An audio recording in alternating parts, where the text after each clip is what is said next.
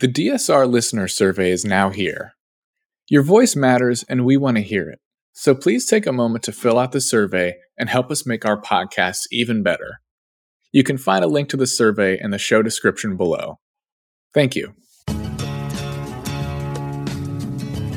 This is Words Matter with Norm Ornstein. We've got the votes, and screw the rest of you. And Dr. Kavita Patel. These might be some of the smaller moments, you know, with all the bombshells. Didn't catch people's eyes.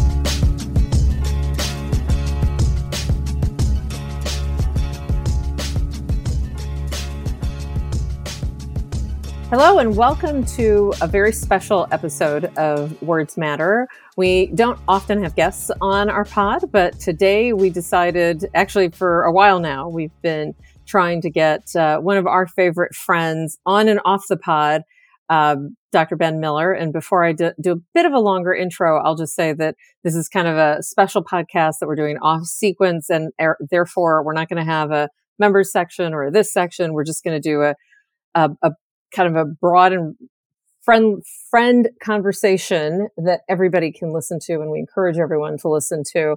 That Norm and I felt it was a pretty important time in our country. I'll be honest, when we wanted to reach out to Dr. Miller, it was really after October 7th. And he was like one of the first people we thought of to just help us think through how to process what's happening. Sadly, the events of the last several weeks, including the most recent mass shooting, and I say most recent because there was another one yesterday, just had less media attention in another part of the country. Unfortunately, there are too many of these events that are happening on United States soil.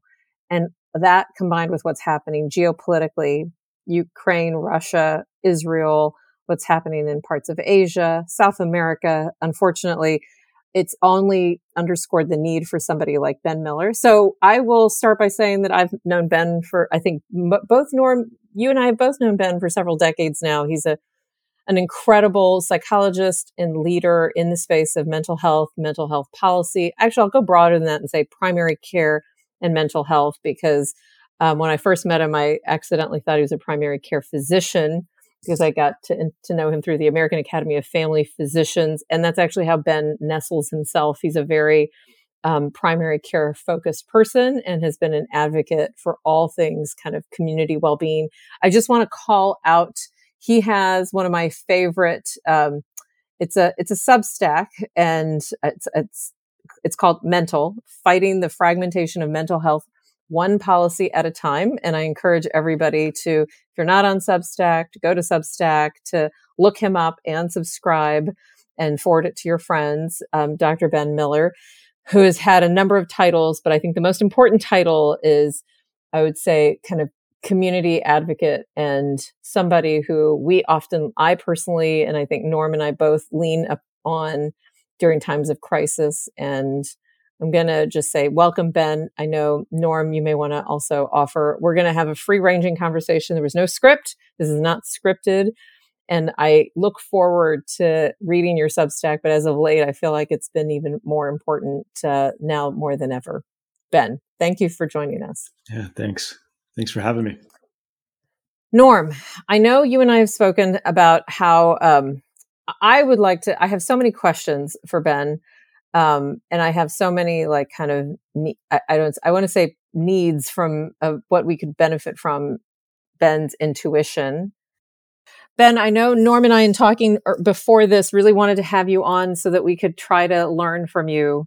And I know you don't have all the answers, so I know that's not what you're here to do, but I did mean it when I say that I personally, and I know many do, look to you personally, and I look to your Substack for that advice to kind of keep us moving forward.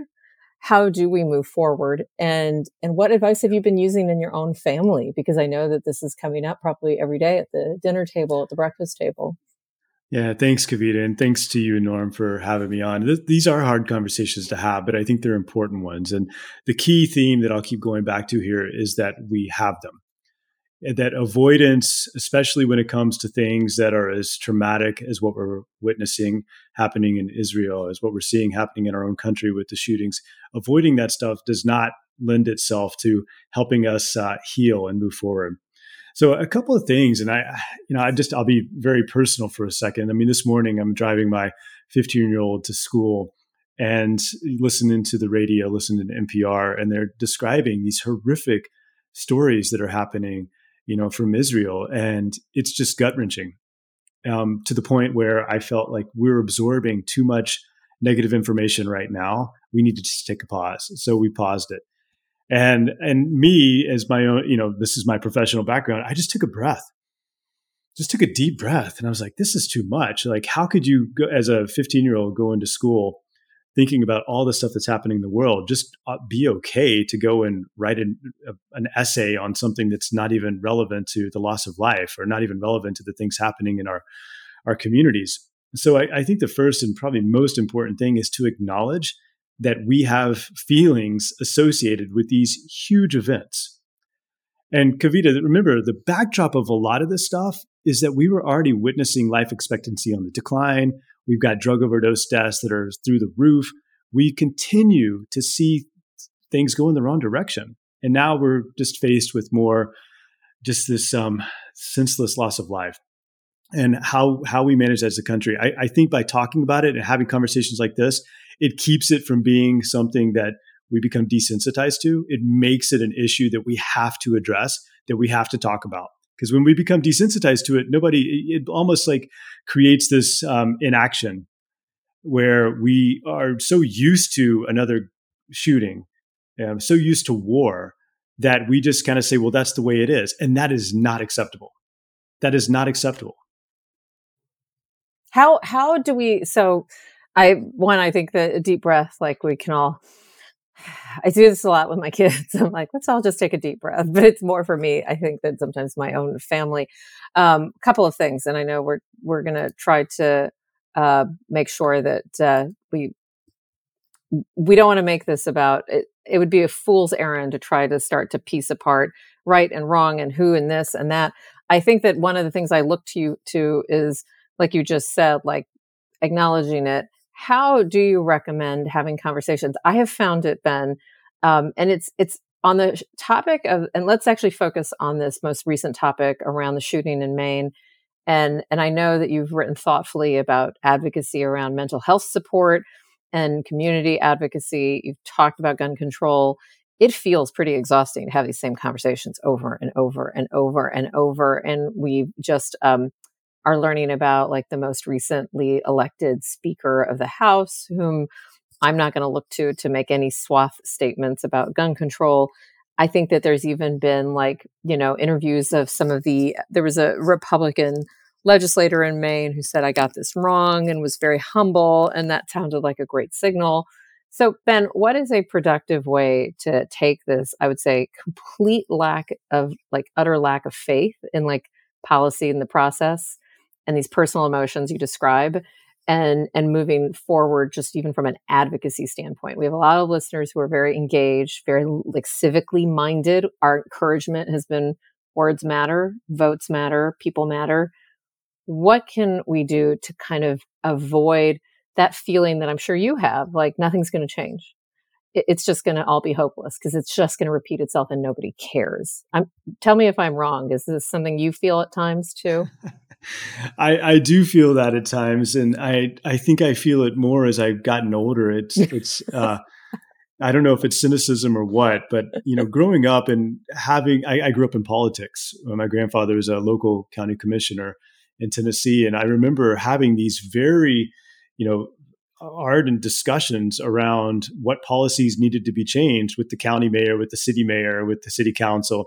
And it all felt like we were working towards something, but our ideological differences were so small that it didn't take much for us to compromise. And then in the age that we live in, and you all have talked about this stuff, you know, so eloquently, I mean, we amplify those small little pieces that used to be just almost non-issues to make them huge issues.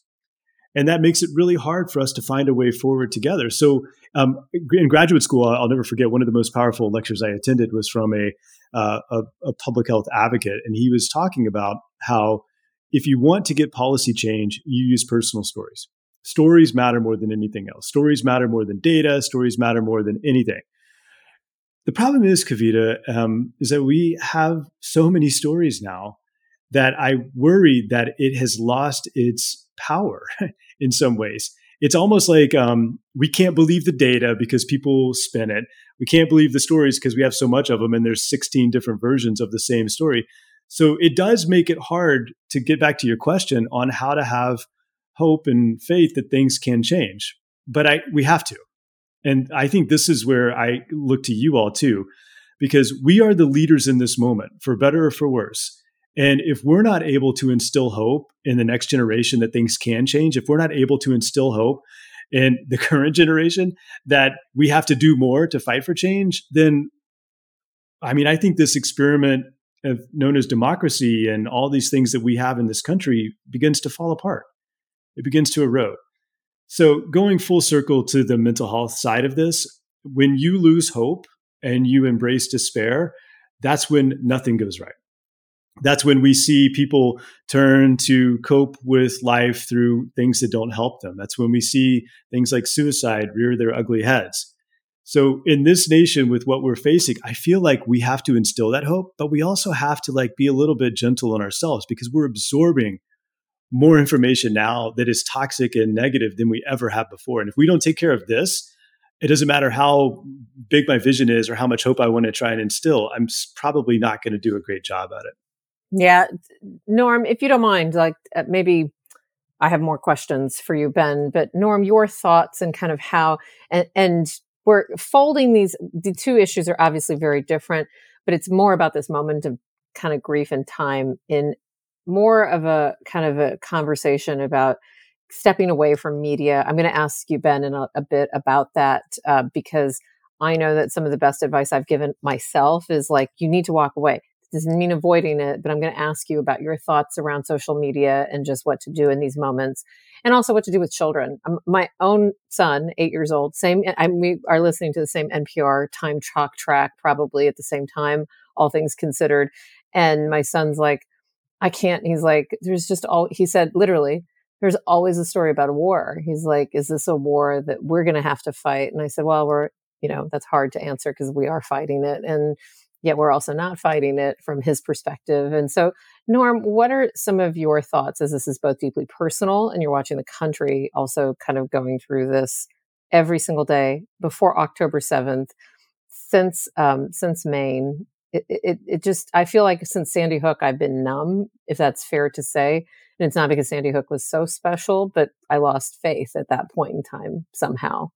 Norm, your thoughts and questions for Ben or comments? Well, as Ben was talking, there were a couple of things that occurred to me. One is in a tribal environment, stories don't matter so much because the stories from people in the other tribe are going to be discounted. And that's, I think, as big a problem as any that we have right now. And what I'm seeing even partly related to that is a dehumanization out there. The sense of empathy towards others. Of course, there was a little bit of that with the shooting in Maine, and it became such a major focal point. But then we saw, even from the new Speaker of the House, whose reaction to it was first the standard for people who are pro-gun. This is not the time to talk about it, which was an attempt to attach himself to the empathy for the people who had died. But of course, it's exactly the opposite. It's phony. But then it was what we need to do is pray.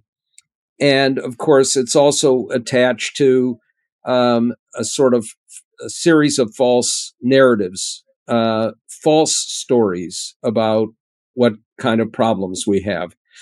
And I will say I was struck with a press conference after the shooting where Susan Collins, the senator from Maine, and Jared Golden, who's from Lewiston, 38,000 people, and everybody knows somebody who died in that.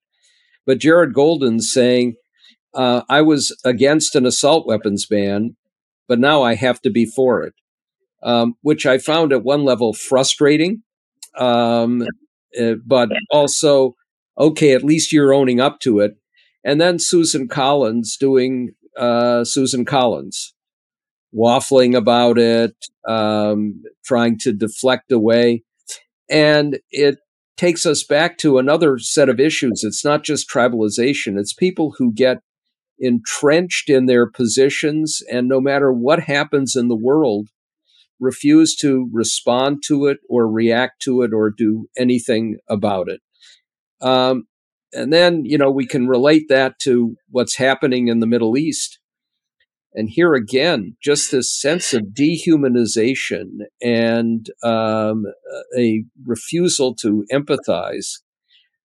Seeing the reaction by so many after the butchers from Hamas went into Israel, torturing babies, killing older people, tying together a mother and a child, and then murdering them both. All of that. And a lot of people at immediate reaction being to exult in this because it fit their own narrative. But then we see the same thing just more broadly. And it's partly what happens with war, but it's broader than that. You know, one of the things I would want to ask you about, Ben, though, coming back to Maine, the NRA narrative, the narrative of those who are trying to deflect from every incidence of mass murder, gun violence is, and this again was the Speaker of the House, but also so many others, is that it's all about mental health. And it drives me up a wall. Because it seems, first of all, pretty obvious that every country in the world has problems with serious mental illness. I have not seen any evidence, and Ben, I'd like to have you address this, that we have a worse problem with serious mental illness than countries in Europe or Asia or Africa or anywhere else. But somehow we're the only ones that have mass murders going on. So that to me is kind of like a double blind study in some ways. But, you know, talk about that phenomenon and the danger that it poses to you and the three of us and so many others who are trying to find ways to deal with these problems of those who have these serious brain diseases. Yeah, thank you, Norm. And so much, I wish we had like 6 hours to talk about this stuff today. Let's just get to the issue of mental health and guns for a second, because I do feel this is the perennial issue. And I can't tell you the number of times that I've had to go into the media, write something, refute a local conversation at a coffee shop about this very topic. And I want to try and approach it a little bit differently with you all, because you're my friends, you're my colleagues, you have been on this journey with me for a while to try and address mental health. And I want to address it differently because I feel like now the public is willing and able to understand mental health differently than it has before. What we can understand is how unfathomable somebody can go and do something like this. So we're always looking to provide some explanation as to how someone could go and shoot up innocent people. That is always our explanation. And so when we are looking for those explanatory models, those mental models, we go to the things that we most often don't understand, like mental health. Well, we say it must be a mental illness because that helps explain how somebody could do this. But that's just factually incorrect. And I think it gets to these issues that you're pointing at. It doesn't mean that someone who went and had, you know, these committed one of these atrocities didn't have some underlying mental health at some point in their life. We all do, Norm. We all do. But blaming it on that is inconsistent with the evidence. Blaming it on that is inconsistent with everything that we know about the science of mental health. There's no mental health condition that we know of where violence is a part of the diagnosis. None of them. So again, we're full circle here. And I go back to the public because we're dealing, like we did with COVID, we have to confront our own mental health when we were sheltering in place. We have to confront our own mental health when we're with our 8-year-old in the car listening to NPR. Okay, those are very real issues that we must acknowledge and own. Just because we're going to struggle does not mean that we are going to go and do something to harm someone else. So separating these issues is foundationally important. And I'll say one more thing, and I'll be quiet on this one. But if we're going to blame mental illness, if we're going to put it on the back of mental health, then at least do something about it. I don't think that we should, because of the stigma that you both are very aware of, can be pointed out. But if you're going to say it was because of that, then show me what you're going to do because of that. Okay, I find the hypocrisy here unbearable at times, but I also see that there is a need for people in leadership positions to be courageous, to stand up for what's right. Like you mentioned, the representative that acknowledges some wrong voting in the past and is rectifying that now. If you're going to put your money where your mouth is and you're actually going to stand by the solutions, then do something for mental health, even though it is not the contributing cause of what happened in these shootings. And so just to build on that a little bit more, Ben, because this is a chance to, you've been fighting, as we all have been. Actually, it's not even fighting. You've been advocating and speaking up in rooms around mental health. Can you go ahead and just tell us, what are some of the critical things our country needs to do? Let's shift actually to talking about some solutions, because you put out amazing recommendations. And you've been part of sitting in the room with legislators, bipartisan, on trying to come up with solutions. What are some things we could be doing now that we should be doing? We have audience, like I said, our audience is a very kind of policy-oriented, active group. What could we be doing? Yeah, well, let's start with the basics and then let's get into some of the complex. I'll do this really brief. The first is what we're doing right here. We're having a conversation. We're talking about it with our friends, with our family. The most important thing that we could do to advance mental health is to be comfortable to talk about it with each other. Seems like a throwaway, but I promise you, my friends, it is not. We have to become okay to talk about our own mental health in whatever shape and form that looks like. So that begins at the dinner table with your family. It begins on podcasts like this. Okay, we got to talk about it and we got to embrace our own and acknowledge what role it plays in our life.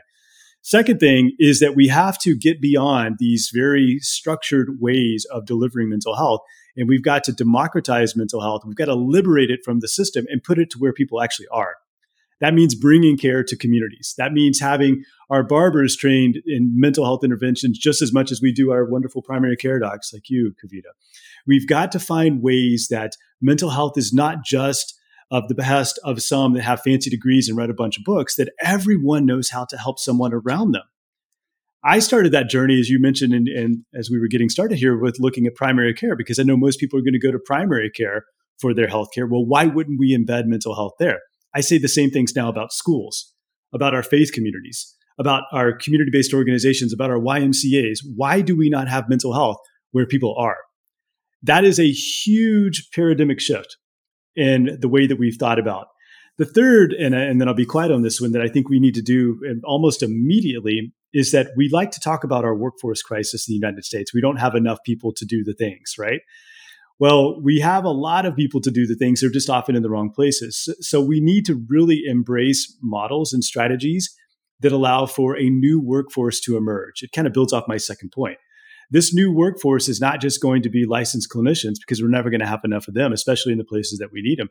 This new workforce is going to be made of people that are trusted community agents, assets in these communities that are already out there that have relationships with people. We need to really embrace public policies that support folks like that and see them as a complement to traditional healthcare models, to traditional healthcare pathways like the ones that you and I have worked in. So I think those are really, that's a lot, but I think that there's so much in there that could be moved on in public policy even today. Yeah, and just the resistance to it, just to be fair, the resistance to this is not in the form of, or you tell me, Ben, my sense and Norm, when we've had conversations with senators, congresspeople, everybody nods their head. Yeah. Mm-hmm, mm-hmm. Is it money? What is the resistance? This is all to me, motherhood and apple pie, but am I wrong? Why resistance? Do you and Norm will both remember this, but Paul Starr famously wrote in The Social Transformation of American Medicine, which is over my shoulder here, that the dream of reason did not take power into account. I think it's about power, Kavita. I think it's fundamentally about power. And that can go back to our conversations around on gun violence. But I think that fundamentally it's about power.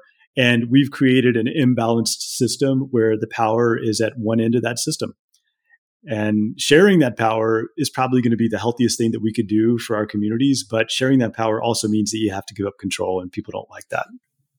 And that's it. That's what it comes down to. Yeah, you're right. Paul Starr did write that. So, Norm, I want to give you a chance to ask, but I do want to get, if you don't have something kind of off the cuff right now, Norm, I did want to ask about media, the role of social media. I was very relieved to see the Surgeon General, Vivek Murthy, who's done an incredible job just advocating, you know, whether it's isolation and social isolation and loneliness. And I think he issued an incredible report on kind of social media well before a lot of recent events. Unfortunately, him knowing that these recent events would happen almost to 100% predictability and the role of social media. And we've also seen, 41 attorneys general plus the District of Columbia who kind of went in on a suit against Meta, the parent company of Facebook, Instagram, et cetera, around the role of social media, particularly with adolescents and young people and kind of damaging, and mental health was cited in that suit as well. So Ben, I do want, and Norm ask any other questions, I do want to get your take on the role of social media in, by the way, a lot of the disinformation. I will say that what has erupted just around the Middle East, it has also erupted around Russia, Ukraine. It's been in every situation. The role of kind of social media, both for incredible destruction, as well as their potential goods. I mean, I think you and I would say that there is a social media that can actually build up our lives and our character and keep us from feeling less isolated. That's not the social media I see right now. So, Ben, any thoughts about what listeners can do practically, and then also what we should be doing to facilitate mental health through social media?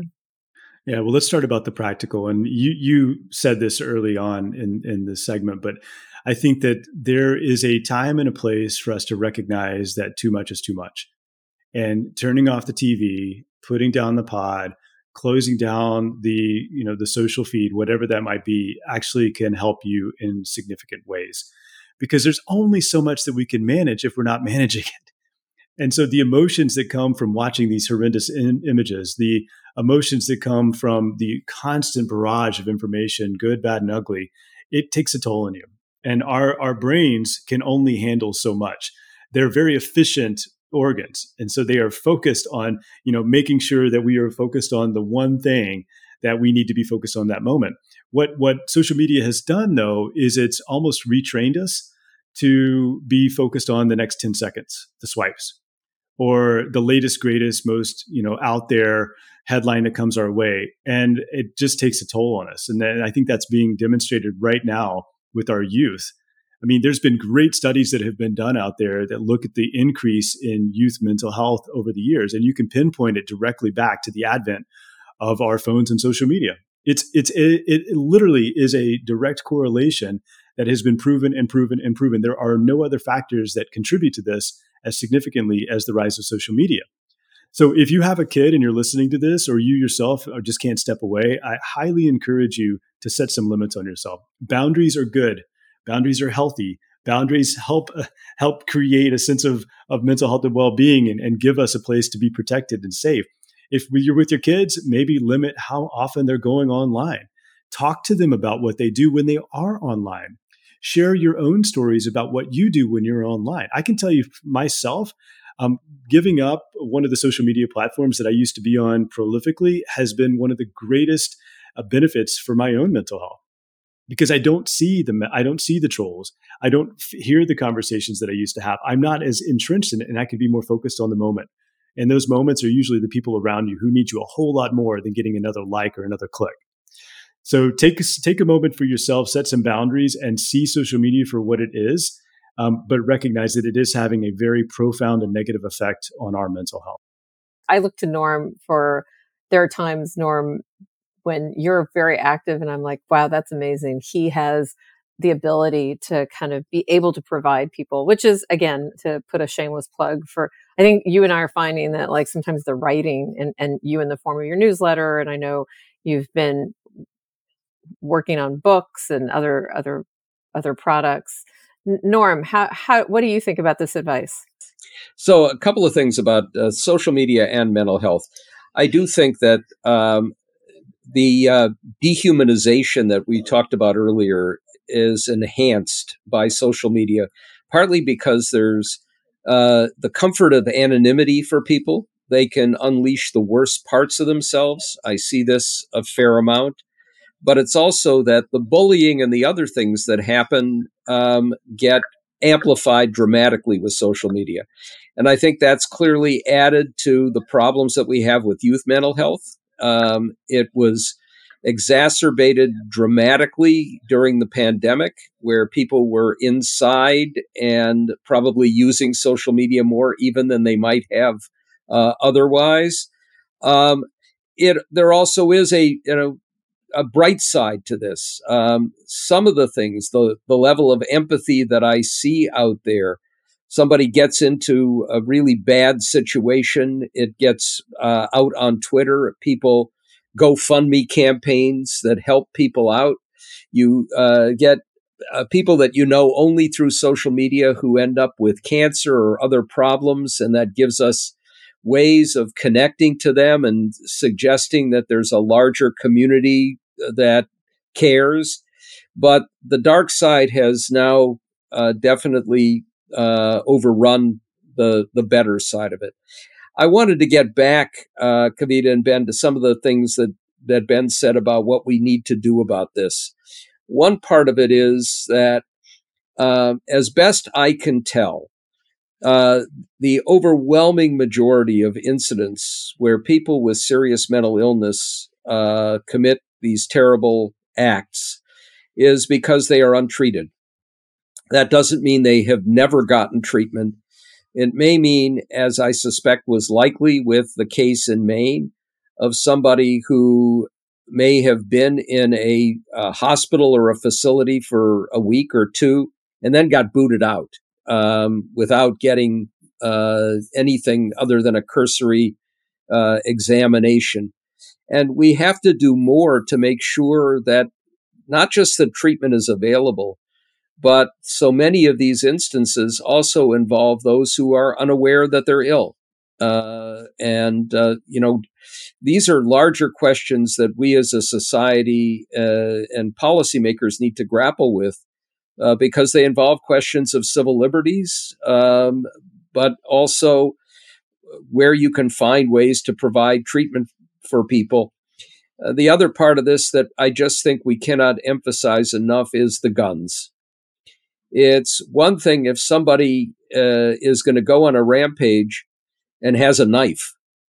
You know, horrible things might happen, but they're going to happen to one or two or three people, not to 15 or 20 or 30 or 50 or more. But the second part of this is the suicide element, that the more guns that are available, the more you have suicides. And what we know is lots of people, especially young people, may on impulse attempt suicide. We know large numbers of them who fail, who are appalled afterwards at what they had done. But if you have a gun, you're not likely to have a mistake that ends up where you can then decide that this was just a big problem, mistake on your part, and you're going to try and get treatment and help yourself. You're dead.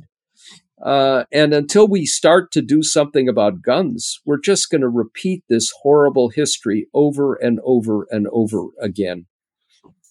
I mean, I could respond to that for a long time. And so let me just comment, Norm, a couple of things.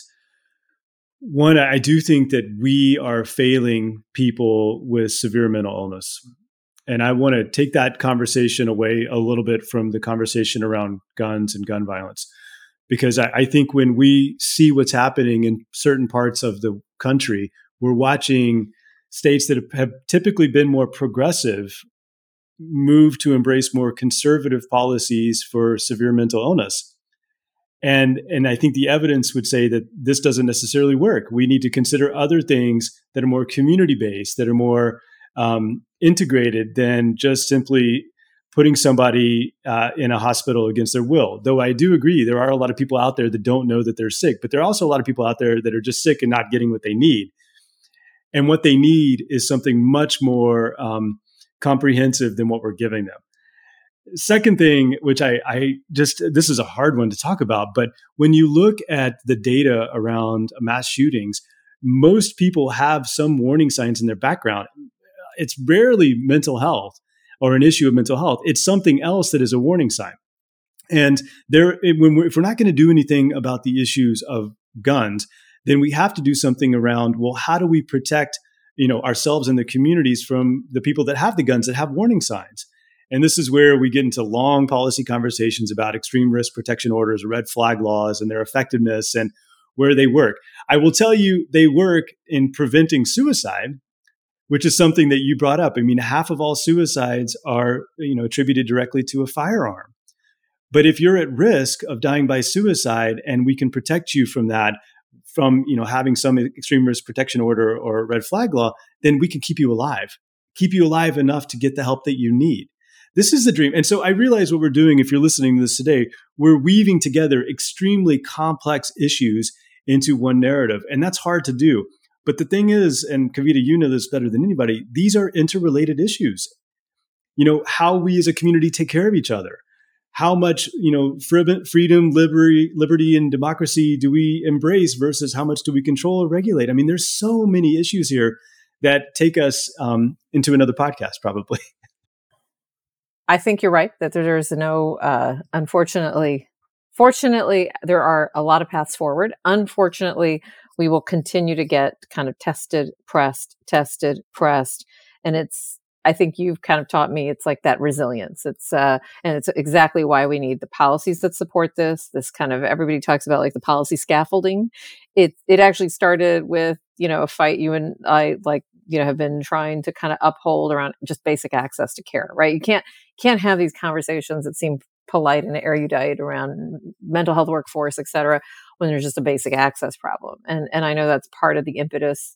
We worked on the Affordable Care Act, and then we've done a lot of other things. But okay, we still don't have that nut quite cracked, but we're getting better at it. And then how do we push this forward and talk about all the important issues, including gun control? I think that as we've talked about social media and guns as incredible public health safety issues, like how does that actually translate into our version of an Operation Warp Speed, right? We were able to do hard things around the pandemic. We know that, right? You and I have talked about flipping the country from in-person to virtual literally overnight. And I know you've been part of this catalyst of how do we think about integrating mental health into all settings and leveraging telemedicine where appropriate. So I think that we can do these hard things. We have to be able to push, and we have to kind of push the noise out. So let me close. I know we could spend 6 hours. I know that you're part of some both international and national conversations. Ben, let me stop. Let me help close, and then I'll give Norm the last word, just as a commentary, Norm, if you don't mind. So to Ben, to you, I want to ask you to close with just some takeaway, what are a couple of things people can do to get smarter on some of these topics, whether it's kind of this misunderstandings between the role of mental illness and gun violence? What are some of the things we can do to get smarter on any of these topics? You've mentioned books you've read. I know you've written articles about this. Where can we go to get a little bit smarter on some of these topics, both on substance and on soul, just soul preservation? And then how are you going to, what are some next steps? Where can listeners kind of get some of what you're working on in terms of advocacy? I mentioned the Substack. Are there any other webinars you're doing? Anything else? I want to give you a chance to get folks plugged in.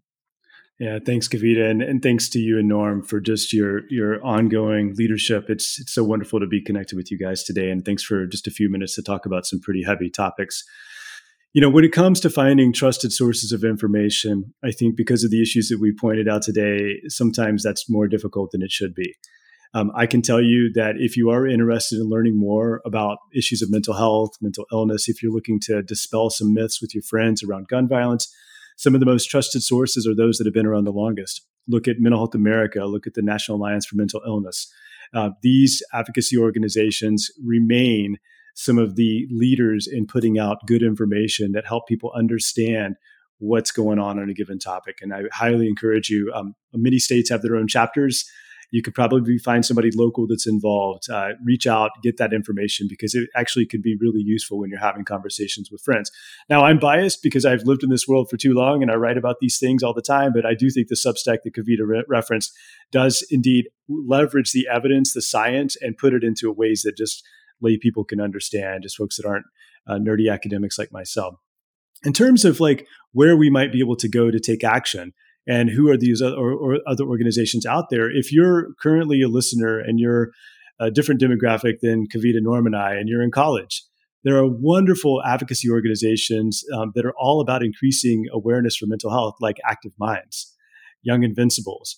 You know, these organizations are on the front lines every day trying to make sure that people are more aware of the topics of mental health. If you're, an older person like myself, and you've got a little bit more season on you, and you're looking to get involved in policy in your state, I'm the chair of the advisory board for Inseparable, which Norm's been a part of too. Inseparable is pushing for major policies all throughout the country. That is who we need to be looking to right now. People that are getting things done, that are taking action at both the local and a national level for mental health. Grounded by the evidence, pushed by stories, but really, truly, my friends, this is where I'm most passionate. It's transformational policy. It's not just about tinkering here. This is like going big and thinking ways that we can transform how our country addresses mental health. So thanks again for the chance to be on today, and such a pleasure to see you both. Thank you, Ben. Norm, I want to ask you to close us out. Sure. First, so grateful, Ben, to work with you and Kavita. The three of us have managed to do a few things together that I hope have moved the needle a tiny, tiny bit. But what you do is so important. I would double down on NAMI, the National Alliance for Mental Illness, and say this, that if you or family members are struggling at this point, there are resources. There's family to family. There's peer to peer. These can be very helpful. And they're things that I didn't know about when we had our own family struggles. I'm encouraged in one sense that we are getting people talking more and more about their own issues or their own family issues. And there is not a family in the country that doesn't have some of those issues.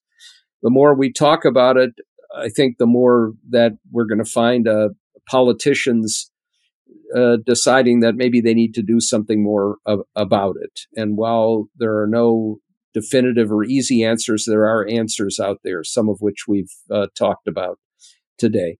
We're not leaving this topic with just this one podcast. We will be coming back to it again, and we will be coming back to it, I hope, with Ben at another time. I'll go ahead and close this out. And I just want to thank listeners. We did something that was a little atypical in that we kind of had a longer discussion and wanted to also just have it be open for the public to listen to. I think Ben is one of the most, I'd say, a global kind of thought leader in this space. And unfortunately, we've had to tap into his expertise way too often, but I will say that our country is better off for it, having tapped into it.